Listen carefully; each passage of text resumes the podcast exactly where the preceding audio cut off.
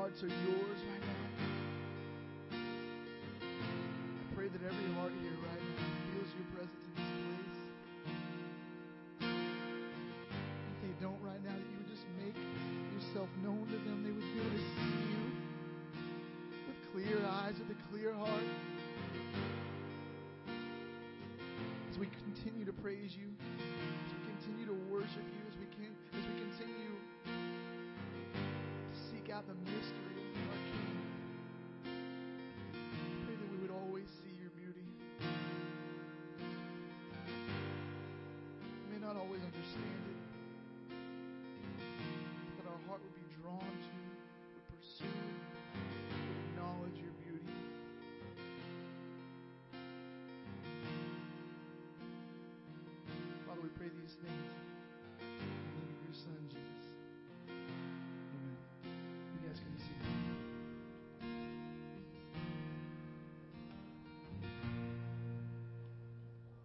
So I hope uh, and, and I pray that you had uh, an incredible Thanksgiving. I, I do. Um, one one of the things that we try to think about when when when we say, okay, well, who is merge and what does merge do? Is is we kind of think in three differing lanes. Uh, we we want to show love, we want to seek adventure, and we want to build community. And and those aren't just taglines so that uh, that so that we can look more professional or more grown up. Like these are really the lanes of thinking that we have that that every extension we have as a church. It says, how does that help us show love? How does that help us seek adventure? And how does that help us build community? And and strangely enough, last week. Uh, Dane, uh, I don't know if you've met Dane. He seems pretty cool. He's pretty new. Uh, but but he came up. He's like, hey, I, I get showing love, like like churches are supposed to be loving, right? And then I, I get building community because that's essentially what a church is. You know, it's these these differing uh, pockets of people coming together, and and a church is a community that that will simply uh, come together and say, okay, we're, we're here for one reason and one reason alone. And it's to lift high the name of Jesus. But he said, but he said, explain to me this seeking adventure part. And, and I, I loved his question because it's a good reminder. I've been thinking about it frequently this week of, of, of, of how easy it is to say something and yet do we do those things. And, and I explained to him, I said, you know, uh, it's easy for us to go on adventures. Like we can get on a road trip, somebody can buy a motorcycle, someone can build a ramp and go on their bicycle and say this is an adventure. You can when I was a kid, uh, we had these these fields behind our neighborhood and we would call them the canyons and, and you know, we would go out and I don't know if you've ever done this, but you you load up your backpack just in case you get lost so you could ration your um, saltine crackers uh, in your one little jar of water. Uh, but but we can go on adventures and, and we can go on a vacation and that could turn out to be worth telling stories about. But, but when we say going on adventures, we're very dedicated to the type of adventures we go on when it comes to merge. Our desire is to go on God sized adventures. And, and now, uh, when I say that, what, what I mean is these adventures that, that in and of yourself you would not be able to accomplish. Like it's, it's not much to be able to say, oh, yeah, we did that. But to say, okay, I'm listening for the voice of God, and I'm listening for Him to say, go. And then I want to go from just hearing that to doing that. And I want to be on whatever you want to call it the outskirts, or the frontier, or off the cliff.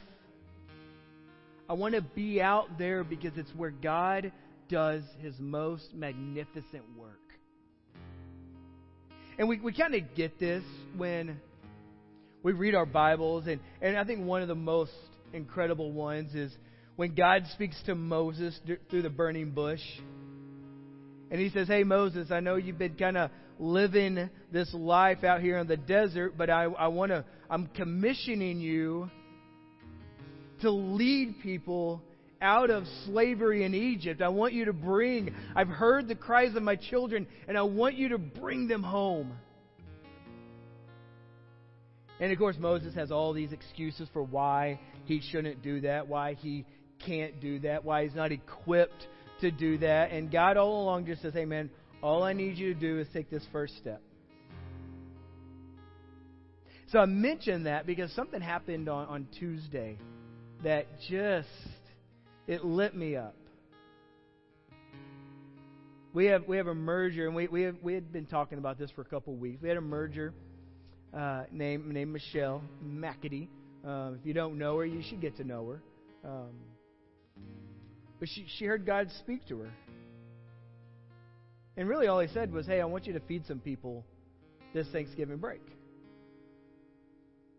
And so Michelle heard that, and then she said, Hey, um, I feel like God's telling me to do this.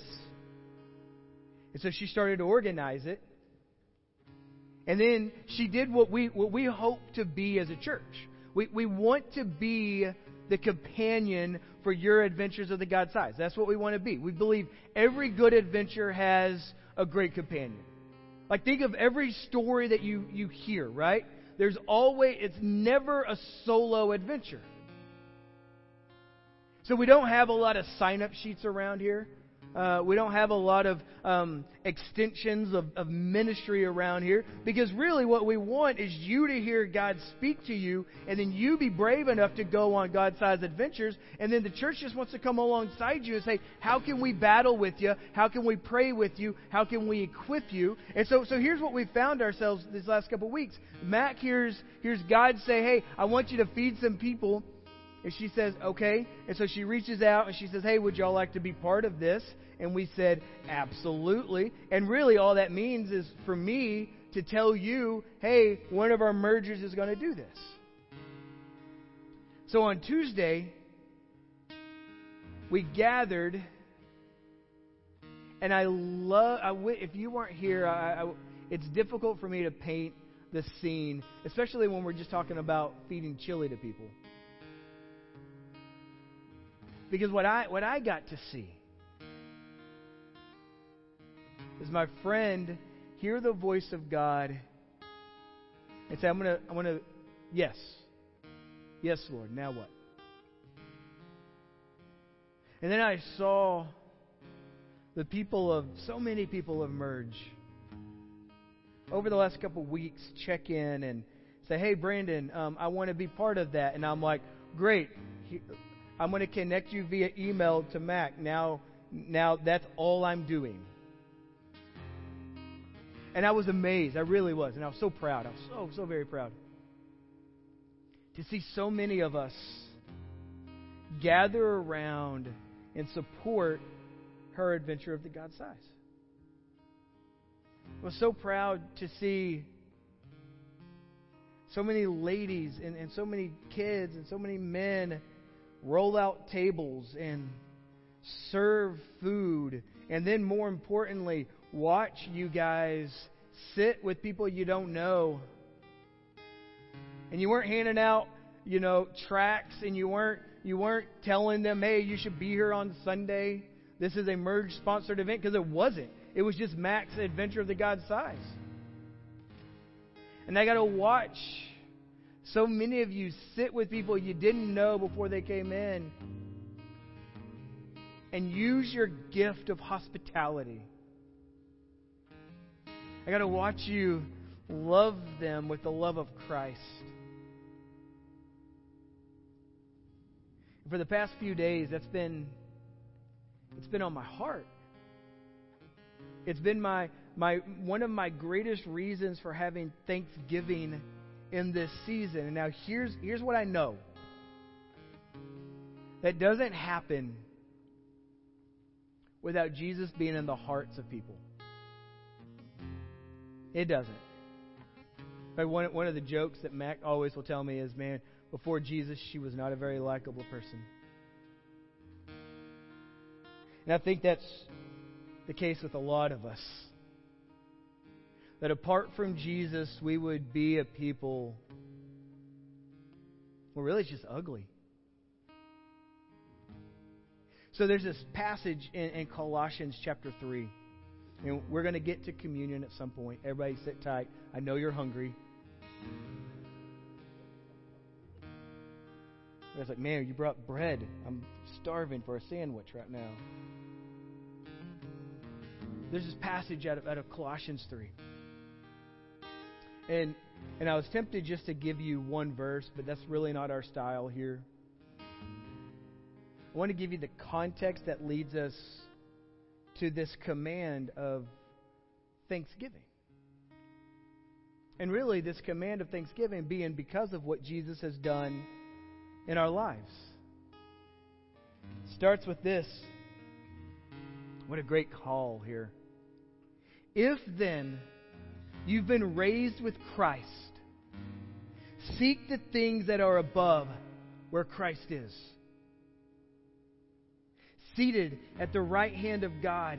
Set your minds on things that are above, not on things that are on earth. And isn't it easy? Isn't it easy in this day and age, and really, to be honest with you, in every day and age, to set our minds on the things of this earth?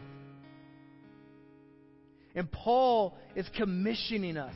He's drawing us. He's wooing us. He's encouraging us to say, hey, your mind can go one of two places, on earth or in heaven, so put it on heaven. And you put it on heaven because that's where Jesus is, our great hope, the anthem of our lives. Then he reminds us something important. If, you, if we are found in Christ, he says this For you have died, and your life is hidden with Christ in God. When Christ, who is your life, appears, then you will also appear. You will also uh, will appear with him in glory. And so he gives us something to do. He says, Put to death, therefore, what is earthly in you sexual immorality, impurity, passion, evil desire, covetousness, which is idolatry. On account of these, the wrath of God is coming. In these you too once walked when you were living in them but now you must put them all away. And then he just keeps describing anger, wrath, malice, slander, obscene talk from your mouth. Do not lie to one another, seeing that you have put off the old self with its practices and have put on the new self, which is being renewed in knowledge after the image of its creator, Jesus. Then he reminds us here there is not Greek and Jew, circumcised, uncircumcised, barbarian, Scythian, slave, free, but Christ is all in all. Then he so he's told us to take some things away. But we're not left naked. Because that would make us feel very uncomfortable, right? That would make us feel very vulnerable. So he's going to tell us to put something on. And he does this because this is our charge. Put on then, as God's chosen ones, holy and beloved. Okay? So, so being God's chosen one in Jesus means we are set apart and we are loved by our Creator. It says, Put on then compassionate hearts, kindness, humility, meekness, and patience. So on Tuesday, I got to see that. It's not, it's not all the time that we get to see that, but, but on Tuesday, I got to see that. And that brought me to this place of worship and praise and thanksgiving to God because He's the one who makes that possible. Because again, apart from Jesus, we might be able to mask our evil desires, but we really, it's difficult. It says, Bear with one another. And if one has a complaint against another, forgiving each other, as the Lord has forgiven you, so you must also forgive. I don't know who that's for today, but it's for someone in here. that we would bear with one another. Why, why do we bear with one another? Because we are very easily drawn to failing one another. Lot of us are growing. I mean, your brain might physically have developed, but you're still an idiot most of the time. So there are times that you fail. As men, there are times we fail our wives. There are times we fail our children. As women, we, we fail our husbands. We fail our children. As children, we fail our parents. We fail our siblings. We fail our friends. So we bear with one another. If one has a complaint against another, we forgive each other as the Lord has forgiven you. Okay? We talk about this frequently that we don't forgive based on the transaction of our relationships. We give because Jesus has forgiven us and now we're compelled. Then he says this in verse 14 And above all these things, put on love which binds everything together in perfect harmony. And now pay attention to where he takes us, okay? So we put on love because it binds us. This is why we can say, I love my church, because I love Jesus. And even though we are flawed and we are broken, and even though we are being put together and reassembled, and for some of us we are given new hearts, this love binds us. And he says, and let the peace of Christ rule in your hearts, to which indeed you were called in one body. And then it seems like a throwaway line, but it's, it's not because it's going to be a theme here.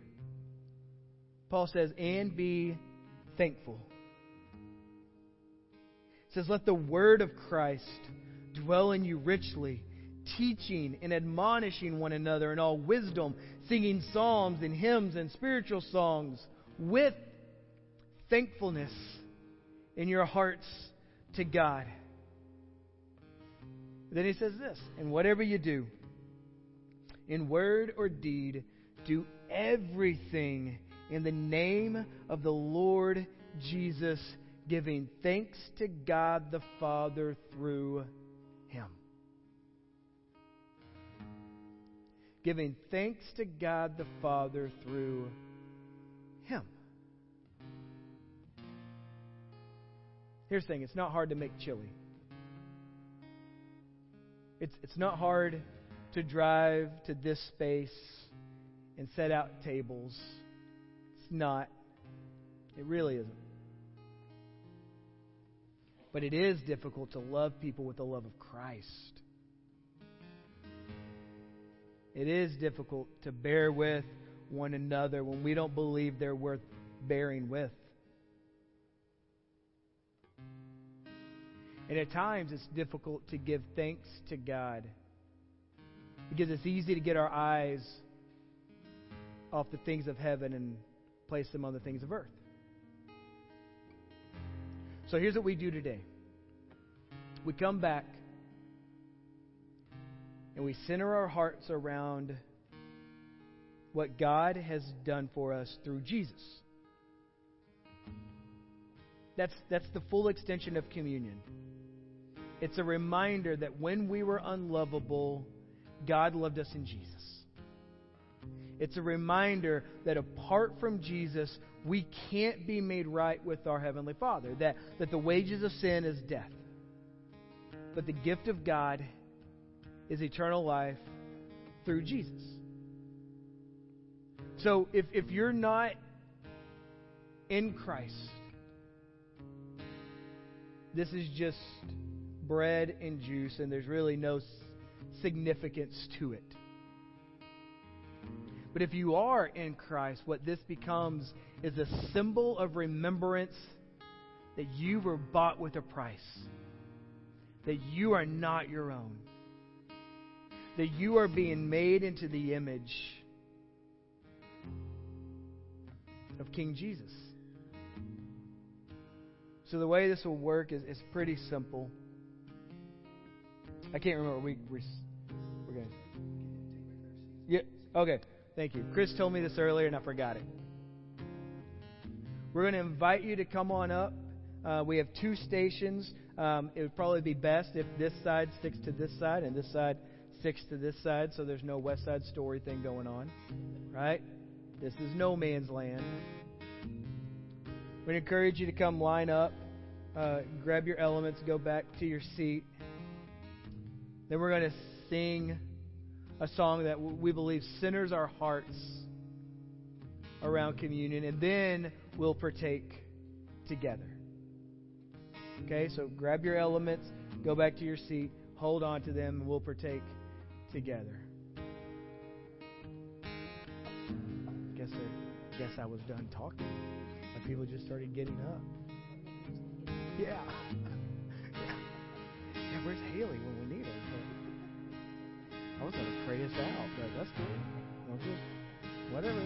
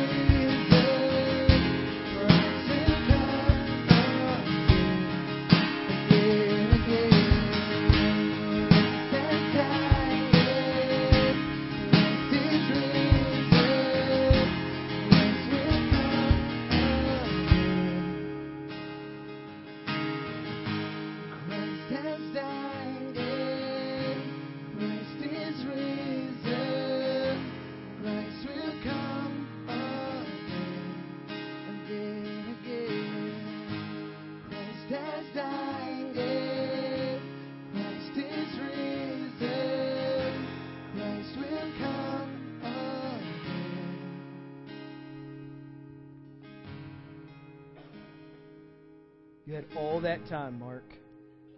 All that time.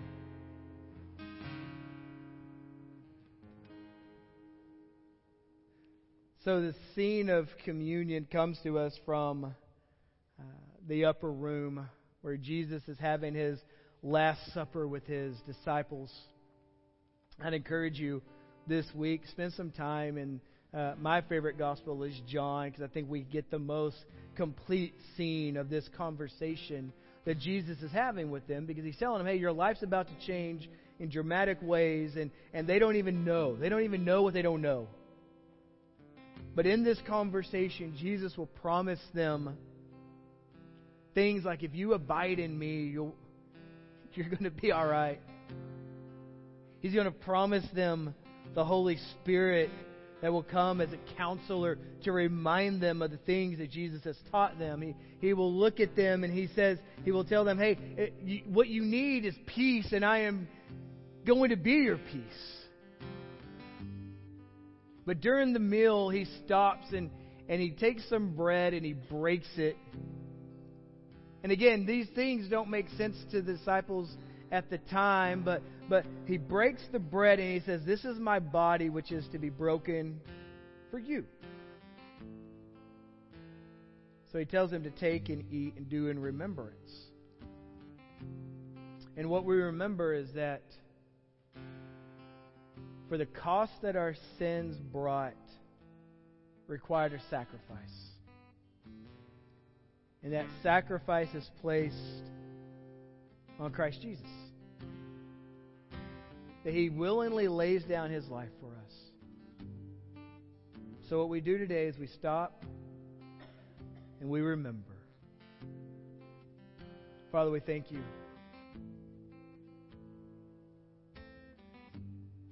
for Jesus' willingness to be the body that was broken for us. We stop and we remember. You may partake of the bread.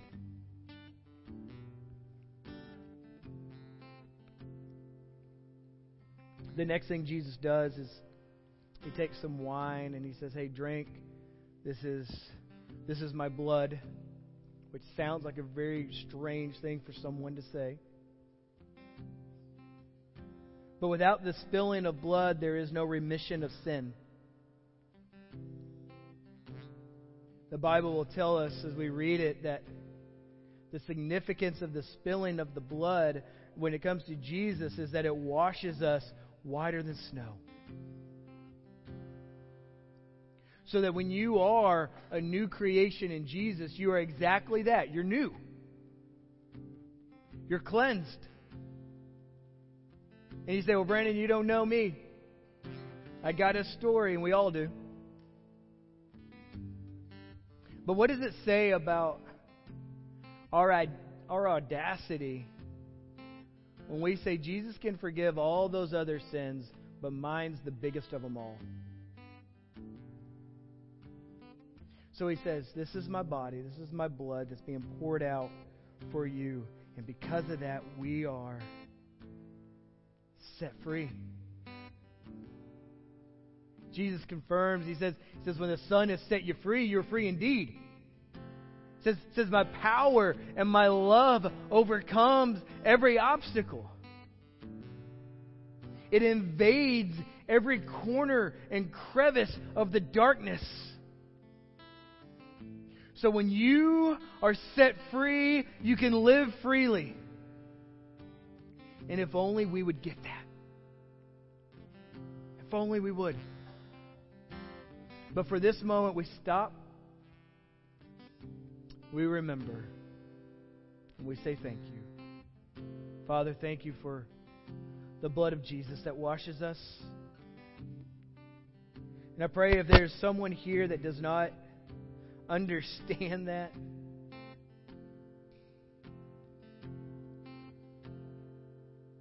that today would be their day of awakening.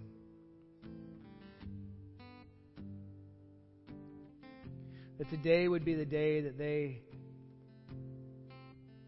come find me or come find one of our prayer people on the side of the room, that today would be their day. And for those of us who are in Christ, I pray we would be able to celebrate the freedom we have in Jesus. We stop and we say thank you. You may partake.